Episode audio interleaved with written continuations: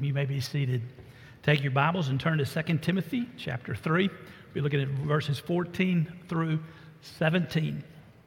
It's going to be a little interesting. I've had uh, uh, cataract surgery and recovering from it, and my, dis- my close up is spectacular.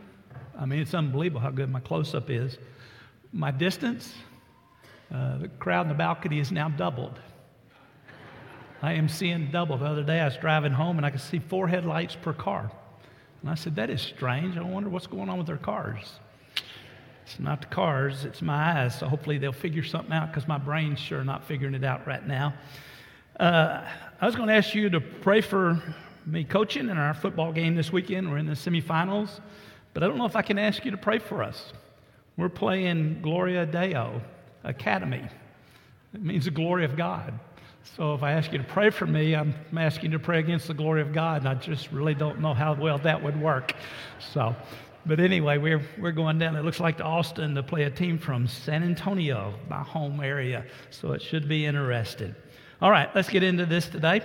We're with a passage of scripture you're very familiar with. You, you know this one well. There really will be nothing that we learn new from this, but maybe a reminder to all of us of God's Word and the impact it should have on each and every one of us.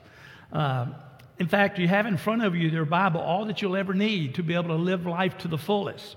And I'm going to ask four questions and do my best to answer them today. I'm going to ask why the Bible? Why do we use this? Because as Baptists, this has always been a very big deal to us. That's why our worship services focus around the preaching of the word. That's why we have discipleship classes, your Sunday school classes, your small group classes. That's why we call you to devotionals and, and studying the Bible and reading and knowing. So we're going to talk about that. And then we're going to talk about the question is what's the impact? What does God's word do to us? And then last, third will be what is your response to what God's word does to you? And then lastly, what will be the results of God's word within your life? Paul answers all four of those questions in this particular section in verses 14 through 17. So stand with me. I'm going to read those verses. You follow along in your Bibles as we look at God's word as it speaks about God's word. And here's what it says You, however, continue in the things you've learned and become convinced of, knowing from whom you have learned them and then from childhood, you have known the sacred writings, which are able to give you wisdom that leads to salvation through faith, which is in Christ Jesus.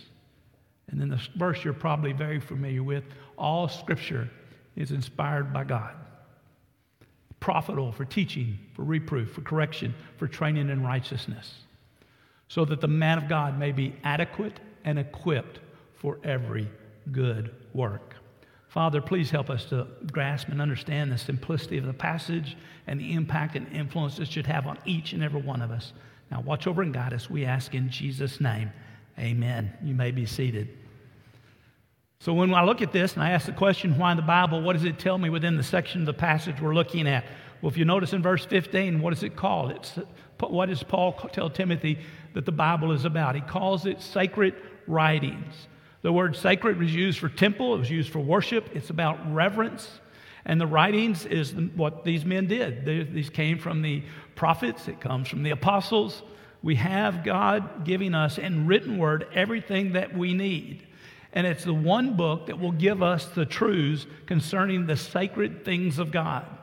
Second thing I'd say about it simply is this in answer to the question it's a very trustworthy book. So not only is it sacred, but it's trustworthy. It is God breathed. That's what that means, inspired by God in verse 16. It is God breathed. You know, I don't understand all how that works. But I know Peter said this that no prophecy was ever made by an act of human will. But men were moved by the Holy Spirit, and they spoke from God. He did that in the Old Testament. He spoke in many ways, in many diverse ways. But at the end, he has spoken to us clearly through the apostles, centered totally and completely in Christ Jesus. So, this is the book you have in front of you. Your Bible is everything God needs you to know to be able to know who He is, to be able to live life, and to be ready to when you get to heaven. Peter will say later in his letters that even when he was writing, this was already in place. He says to the Apostle Paul, he said, You know, Paul's hard, to understand, and I'm grateful for that because sometimes you get into some of, of Paul's epistles and you're going to struggle just a little bit to grasp everything that he's saying. Peter said he was having trouble So I guess the fisherman had trouble with the scholar trying to figure all that he was saying. But you know what he called Paul's writings when he wrote? He called them scripture already. He already knew that they came from God through the apostles. So early on, the church knew that to pay attention to everything that was being written. And Peter said, Remember the words spoken by the holy prophets and the commandments of our Lord and Savior that came by his apostles. So when we ask why the Bible, he's simply telling Timothy, This is God's word. It is for y'all. It is God given. It can be trusted, and you build your life upon it. Hebrews 1 1 says he spoke in many ways, in, the, in many portions, in many ways, but in the last day he's spoken through his son. This book points you and I to Jesus Christ. That is the greatest thing that it does. And the more you understand the book, the more you will know who Jesus is. In fact, the matter, that's what's always amazed me about the Apostle Paul. I said a few weeks ago that Philippians, when he's writing the Philippian church, he's around the late 50s, early 60s when he wrote that particular book. When he wrote it, he said, you know, he'd gotten to the point in his life, considered everything that happened in the past as garbage. And all he wanted to do is move forward, press on, to be ready for the call of God. But he says in the middle of that in verse 10 of chapter 3, I just want to know him. And I always have been fascinated by that because here's a man that's 50 and 60 who has seen the most dramatic of things unfold within his life. He has been parts of miracles that God has performed. He's seen God move through the preaching and everything else. He's seen cities turned upside down. And yet his passion and desire was to know him. That's why you and I gather on Sunday mornings. We go to our, our small group classes or Sunday school, whatever you call it. That's why we have share times on during the week when you get together and talk about things. We want to know Him. It is not so that we become geniuses and Bible scholars. It would not hurt to know it as well as we can. But the whole purpose of this is so that we will come to know Him. And then we do that because the Bible tells me in Ephesians chapter 2, and we studied this back last spring we're built upon what? A foundation. What is a foundation? The prophets and the apostles. The prophets, Old Testament, the apostles, New Testament. And the cornerstone that holds that all together is Jesus. That's what we stand upon. God is building a building. The building is us. We're the living stones in that building. And when He's finished with that building, He's coming again. It's in our day, I don't know, but he is coming again. And when he does, he's going to dwell within our midst. But right now, this book in front of you, your Word of God, the Bible, is that foundation upon which you can stand. You can have no faith or no religion of any kind unless you're in this book. Faith comes from hearing, hearing the Word of Christ. And so that's why the Bible. So now becomes what's the impact? If I do get into this and I do pay attention to it, listen to it, how will it impact my life? Well, he says to Timothy there in verse 15, You have known the sacred writings since childhood. This is one of the good things about what we've always done as Baptists is in teaching our children God's word.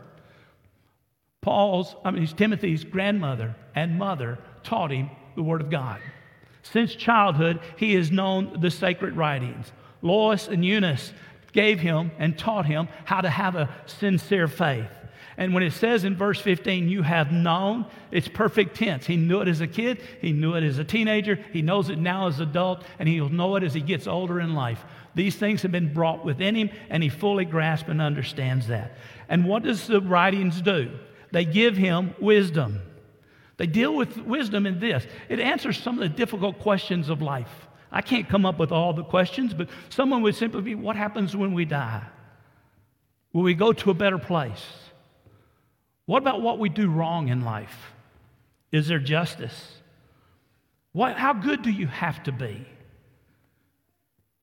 We only get one shot. What if we get it wrong? Maybe these are just kind of questions don't, you don't hear asked very often, but maybe quietly at night when you're by yourself, some of these things begin to wonder in your mind. Is that all there is right now, what I see within life? God's word will give us wisdom to know that there is purpose. There is something that's going to unfold. There is something upon which to stand. There is truth. And when you have that, as a passage a minute ago that was just on the screen said, you'll have freedom. There's true freedom comes when you know those things. And what wisdom does what? Well, it spells out clearly what the real issue of life is. And if I look at verse 15, it gives you wisdom that does what? That leads you to salvation through faith, which is in Christ Jesus. It gives wisdom. Now, my English says wisdom that, that leads to. In the Greek, it's wisdom into salvation. The word lead is not there. It's just wisdom that goes straight into salvation. That is evidenced through your faith in Christ Jesus. James, the brother of Jesus, when he wrote his, book, his, his letter, gave an interesting explanation of how this works. He says, In the exercise of God's will, He brought us forth by the word of truth. You've been made alive by God's grace. He made you alive. You didn't make yourself alive. He's the one who made you alive. He does it through the preaching, the teaching, the word of God. James was very, he brought us forth by the word of truth. Peter says, You've been born again. You've been born again this way through the living and enduring Word of God. Faith comes from hearing, hearing the Word of Christ. How will they hear unless somebody speaks? It is through the foolishness of preaching that men are saved. Every one of us in here who confesses Jesus as our Lord and Savior, who holds to that deeply, we came here by God's grace and through His Word. Through men, or uh, maybe a woman Sunday school teacher who was teaching you, but through somebody sharing the gospel. Maybe your mom or dad, or maybe it was a brother or sister, or maybe it was a friend. They shared with you truths of God's Word. And there came a point in time that suddenly your eyes were open and made sense. Well, it was the Word of God that led you to that point. Yeah, we have friends who influences us, family who influences, but it was a word that did that. My best friend is a little bit older than I am. We, we started in ministry together. He came to Lamar University during my senior year. He worked for Baptist Student Union, and we became best buds for the rest of our lives. We kept up with each other. We talked with each other on the phone. He became a pastor, later a vice president of a major university up in the Northeast, and we stayed friends. He now has dementia, and so he's really struggling now. And there was a post the other day on his Facebook page by his wife, and he had his Ranger cap on, and he was smiling because for the first time in his life, the Rangers had won. And so life, she said, was good for Ed at this point. But Ed's had a great life. But Ed is the one who, when we were in Glorieta, New Mexico, I was sitting on the side of a mountain at Student Week, I'd only gone there to be a sponsor. I didn't go there to get any religion or any Bible or anything else. It was a free trip. I was old enough and they wanted me to be a sponsor at the First Baptist Church of Orange. and I got up there. And I'm just sitting there enjoying the mountains of New Mexico. And Ed looked at me and said, Do you know Jesus? I said, Yeah. I, I just met him like a week before. I said, Yeah, I go to church. No, he says, and he sat there and shared the gospel with him. You know what my reaction was to my friend? I got mad. I do the church stuff. I don't need you to tell me all this stuff. The next night, I was sitting there in the worship center at Glorieta. Never heard what the preacher said that day, but I was listening in my head to everything Ed had said the day before. And all he did was tell me God's word. And when it came time, they gave the invitation. I don't know why I did it, but except by the grace of God leading me down. I walked down front and said, You know what? I think I need this. And that's when I came to know Jesus Christ, my Lord and Savior. Ed's always been one of my best friends, and I appreciate his boldness to do that. But it's not him who brought me to Christ. God used him, it was the Word of God that did that. You and I that's what brings us. That's what continues our salvation. We need to be that. And Timothy, he says, You've known this, young man. Your mom and your grandmother, they imparted this to you. Now, son, I want you to keep moving forward. It's giving you the wisdom. That, that's why you're now focused in Jesus. And it has an unbelievable, powerful impact on your life. And if you look at 16, what does it, what does it do? First of all, it's profitable. Simply means it's always to your benefit to know what's in here. The better you know this, the more profitable it is in your life. If you got a, some money and you can invest it in such a way you're going to make more, you're going to be excited about that.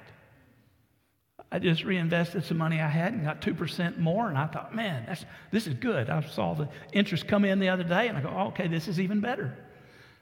But you know, money can disappear very quickly. Every bit I met, my brother in law said, taxes are due on the lake lot. I said, how much? He said, 3600 well, There went the profit, so I was at least glad I had a little bit. But the Word of God is profitable always, guys. Always in your life. You want life to go well for you, you want things to work.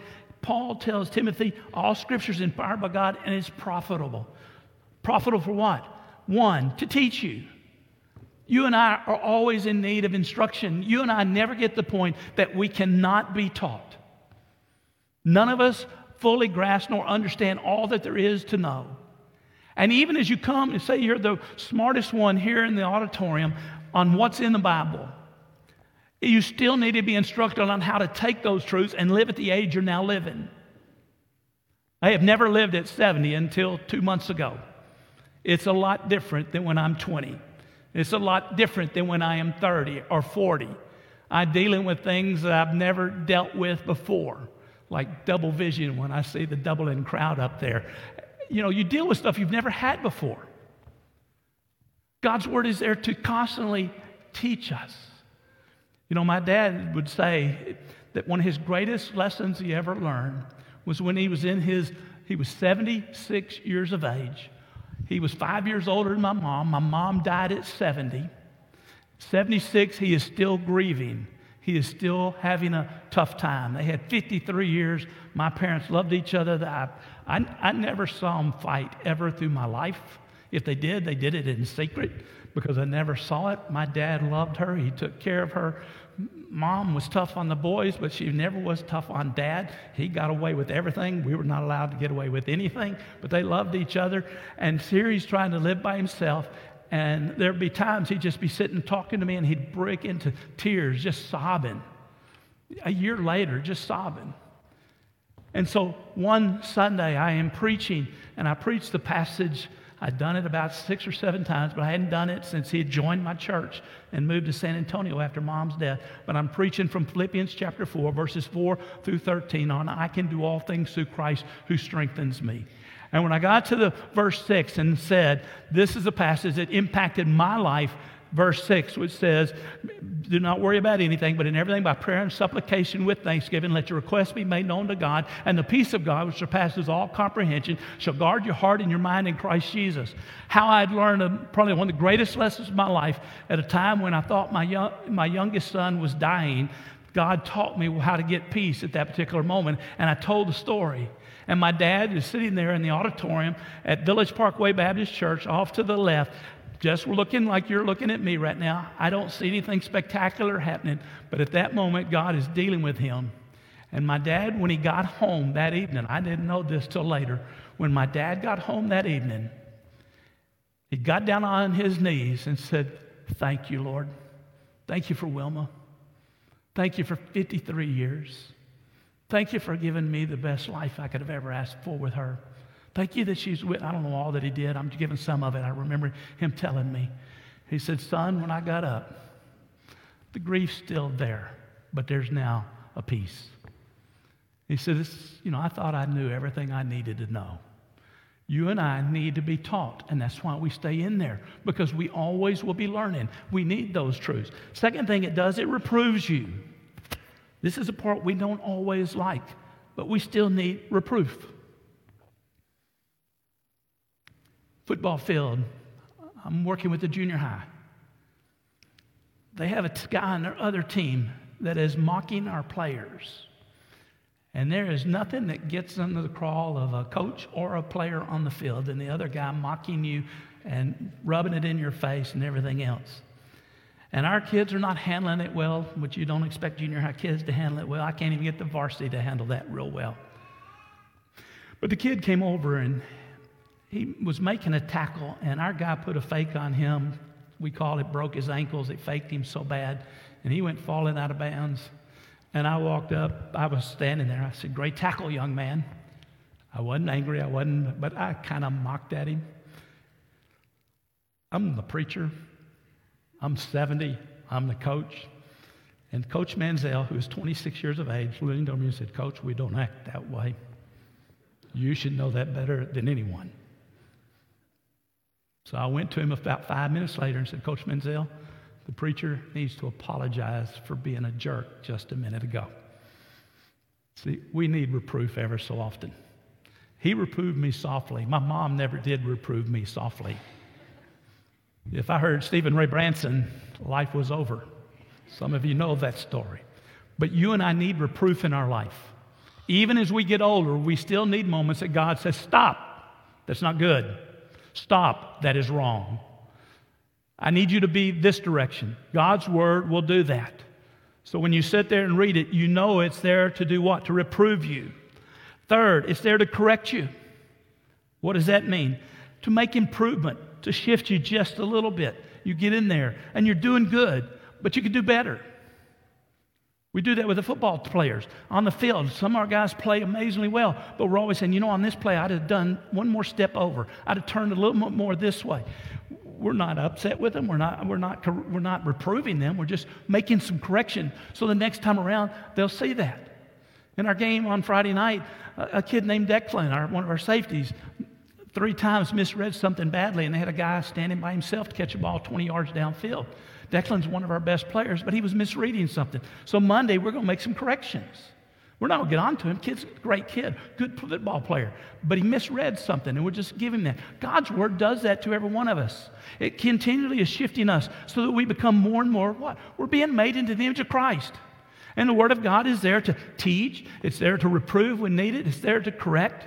And then lastly, what it's there for is for training in righteousness. It's a Greek word, paideia, talk about education, but it simply means this put into practice what we're learning.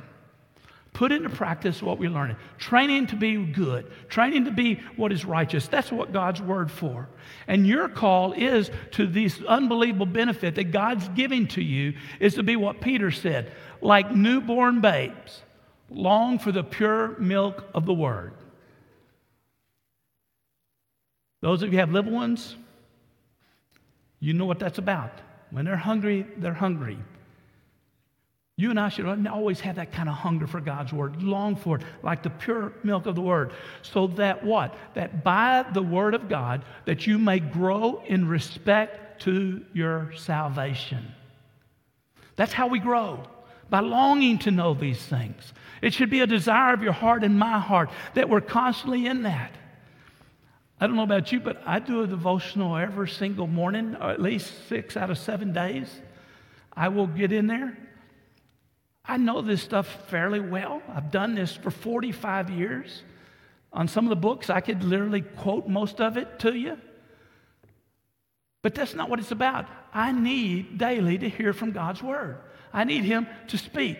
I need to be reminded. I need these things. I need to learn to practice it like I didn't do it on the football field a couple weeks ago. I need to learn how to be careful. So I set a good example for the boys. And the Bible says, even young men, when they keep this, they keep their way pure by keeping it according to the Word of God. Psalms 119. So now the question is that's what the benefit is. What should be our response? Well, what does Paul tell Timothy in verse 14? Continue in the things you've learned. It's an imperative. There's the command. Continue in what God's taught you. That's my challenge to you today. Continue in what you know and keep learning and continue to move forward. Continue in it. And what you know, he had Lois, he had Eunice, he was taught early. He's known that perfect tense. It was a part of him since he was a child. And Paul's saying, stay with it, young man. Don't violate away from that. Stay with it.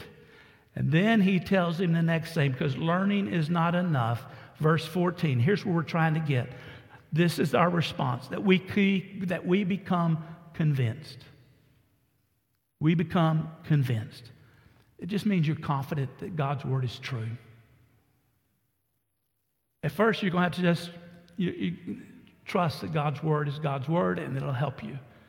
But there'll come a point, and you can talk to some of the seniors in this room, they'll tell you they've seen God at work. They've seen God faithful to his word. It's where Abraham finally got with Isaac when he offers a sacrifice, when he's going to sacrifice Isaac. We learn that from Romans 4, that he finally got the point that he believed if God said it, God would do it. And you know what I find fascinating about that? How many, well, first of all, Abraham really was going to kill his son. That really was going to happen. He brought to that point a thought. What did he tell his son as they're going up when his son said, Where's the sacrifice? God will provide. So he has a conviction. This conviction is now very real. But what I find fascinating is when he raises the knife, I know from Hebrews 11 that he was going to take his life. How do I know that? Hebrews 11 said that he had figured out, he had legitimized, he had logically thought it through that if he took his son's life, God would raise him from the dead. Now, question how many resurrections are raising from the dead? No resurrection. How many raising from the dead had there been at that point in Abraham's day? Zero. How many promises of raising some from the dead had there been given to Abraham by then? Zero. He had nothing of experience to go on but God's word. But his experience had taught him, after all these years, as a man who's now about 120 years of age, a man who, when he was in his late 70s and early 80s, didn't always get it right, who three times did not trust God at all on some situations within his life, he had gotten to the point now that he knew if God said that through this young man would come a great nation, God would fulfill that. And so he, in his mind, knowing the truths of God's word, the wisdom that it gave him, he was able to be faithful to what God called him to do. And just as he went to plunge the knife, God never intended for him to take his son's life, and he provided a ram at that moment for the sacrifice. That's what we've got to get to in our lives. That we continue to learn, but we have to be convinced that this is real. Uh, and, you know, there are times in my life when I was a young preacher that I go, I, I go okay, I know it's what it says, but I just don't know what's going to happen. But after I would walk through some very difficult times within Jan's life and my life, as we faced difficulty with the with, with bills that we had because we were so poor, or we faced some things with, with illness when she had cancer, or when Jonathan's face was being crushed, through those experiences, we came to learn something that if God said it, God was going to do it. And it really did impact and change a lot of what we did for the rest of our lives. That's where you and I are to get. I still need that today. I've not gotten to the point that I can't be convinced even more, that I cannot become even stronger in all that God's called me to do. And He's going to say this become convinced of knowing from, from you, excuse me, knowing that from whom you have learned them. I got tongue tied there. Do this too. Look at those around you here in this church who truly walk by faith well. You, you have great respect for them. Learn from them and their example. They will demonstrate to you the reality and the conviction and confidence that God's word's real. I've always been blessed in every church I ever served to be around some of the greatest men I've ever known. Whether it be Tommy Downs in Port Arthur, Richard Sims at Live Oak, Ernest Green at First Baptist Spring Lake, or Lester Klaus, along with about eight or nine others at Village Parkway during my time there. Men who I saw stand firm, stand strong, live good, all the way to their last days. It was my privilege over the years to bury every one of these, to stand at the pulpit to say the final words for each and every one of these men. People would always say afterwards, Pastor, what a great funeral you did. No, I didn't do a great funeral. I just did a funeral for a great man. Great men's funerals speak themselves. But I learned from these guys.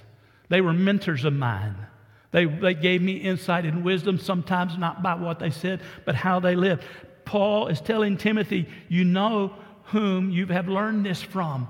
Follow their example. And, and Paul will say to churches, Become imitators of us, talking about some of the other guys that were with Paul. Become imitators of us so that what we will do is walk by faith and confidence. Now, what will be the result if we do this? I love verse 17. At first, I didn't quite like verse 17, but I have great appreciation for it now. So here's what it says so that the man of God may be equipped, means fitted or complete, Adequate, what does adequate mean? Just good enough. Just good enough. God's word makes each and every one of us in life just good enough. Don't believe the lies that you're not capable. Don't believe the lies that you can't get to where you need to go. Don't beat yourself up and tell them to yourself over and over this and that. God has made you just good enough. Why just good enough and not why superior, excellent? Why just good enough? So he'll get the glory, not you. So you'll depend upon him. But there's not anything in life that you face that you cannot stand firm as he calls us in Ephesians 6, to firmly plant your feet upon the great truths of God's word, you will be literally just good enough. My grandson the other day, he's coming back to play in his first game, had a really good first game back after missing the entire season. Was telling my daughter the other day, he said, You know, God didn't make me fast, and it's a good thing. She said, Why? He said, Because I'd already be in the NFL. little cockiness there that we may need to work on just a little bit. I understand the cockiness of a young man. We all had it, it was all part of who we are. You, you, get out on a football field and you listen to those boys talk to each other. You think each one of them deserved the Heisman Trophy. Just listen to them talk and all of that. It's good fun banter back and forth. But in reality, we know something. A lot of times people don't think they're good enough for anything. God, why'd you make me like this? I can't do what everybody else did. You know, when I was growing up, I wanted to be the great athlete, but when you're 5'4, 120 your senior year, that's not happening. I went away to UT and came back 6'1, 190, but I, I played sports. Coaches one time told me, We used to talk about you in, in coaches' meeting. I said, You did? He said, Yeah, you weren't any good. I thank you. That makes me feel well. But you wanted it so bad. We wanted to pull your heart out and put in one of the big boys who didn't care as much and stuff. I wanted, you know, literally, I've said this before. I wanted to be third base of the Houston Astros. That's my whole goal in life: is play third base for the Houston. Don't boo me over that. If I'd have been there, we might have done better this year. but that's what I wanted to do, and I did not have the ability when I was young to be able to do that. God didn't give it to me. So when I began to wake up, and I, you, you can't imagine the impact it had on me, the negative thoughts, trying to compete with boys who are older than me. I was the youngest in my class. My mom thought I'd be a genius, so she skipped. I skipped first grade and went into second. Don't ever do that to a boy. Fail him one year and then let him finish. That's what she should have done. But I, I, she was going to make a genius out of me. She didn't get genius, and I didn't get athletic, so we both missed on that one. But then my brothers, Keith and Mike, one's three years younger than me, one's five years younger than me. One is four times all state tenor in the state of Texas, senior year, best tenor in Texas. My other brother went to North Texas, got a voice degree, trained Metropolitan New York Opera.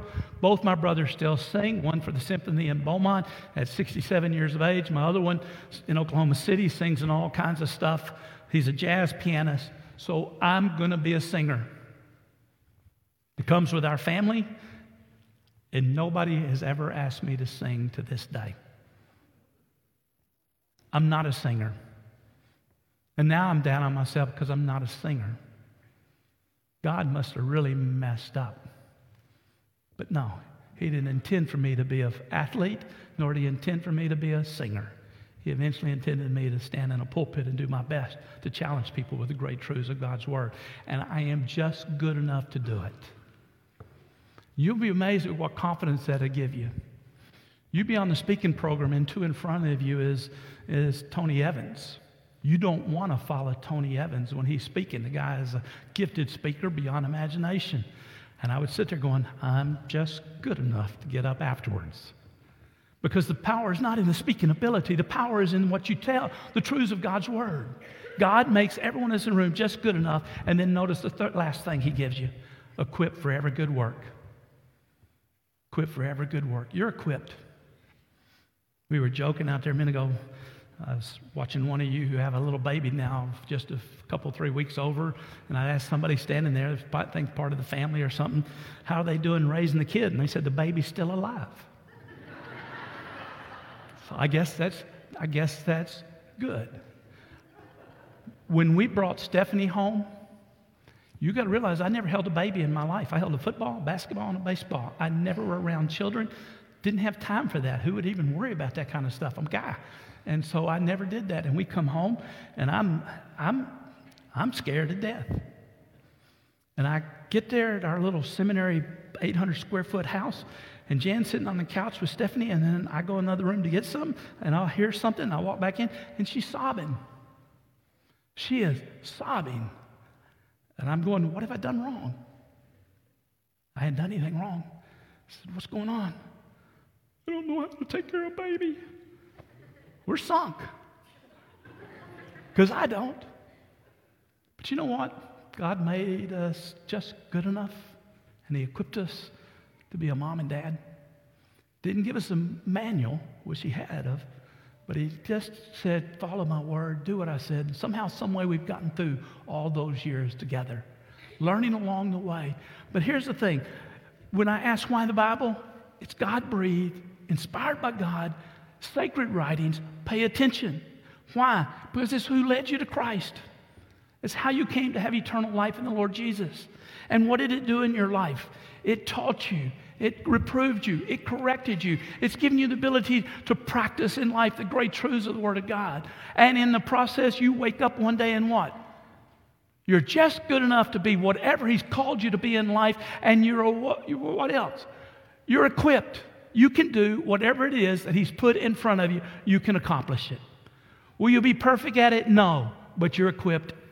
Now get after it and live your life completely. Gosh, when I look at all that, I can't imagine how blessed that each and every one of us were that He's given us this, and it's helped us along the way in the most dramatic of ways. One of the great ladies of our church, she was single till she was 40 her, her mom and dad, her dad was on the committee that brought me, and uh, one of our deacons, and a very godly man. Well, Laura is one of the top architects in San Antonio. She's at the top firm there.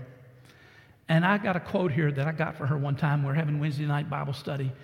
And she said this God does not call the qualified, but He qualifies everyone whom He calls. I have loved that ever since. I've kept that close around me. He doesn't qualify you, and then now he's going to put you in a position. You're never look, he doesn't look to see who the best is. He just looks to see who he wants to use, and then he gives you the ability to be able to do it. Again, God does not call the qualified, but he qualifies those who are called. So you can tackle anything that life throws at you, and we can do it well. We can help those around us. We can invest our lives in other. And I wonder sometimes if many of us are missing the great blessings of life because we don't feel we're capable. We don't feel we're able. But what you're doing is believing a lie. Believe the truths of God's word and wake up to the fact that you are able to do all that He's called you to do. Father, we thank you for the day and for the privilege and honor you give us to study your word. We thank you for Paul's insights to Timothy to help the young man because it helps us. It reminds us again, and everyone in the room here holds to the truths that this is God, God's Word. We, we believe in the Lord Jesus Christ, but we need to be reminded of, of, the, of all that it's there for and why it's there to help us and the impact it can have on us. So, Father, as we leave today, may this strengthen every single one of us in a very good way to be the kind of men and women you've called us to be, is my prayer this day in Jesus' name. Amen.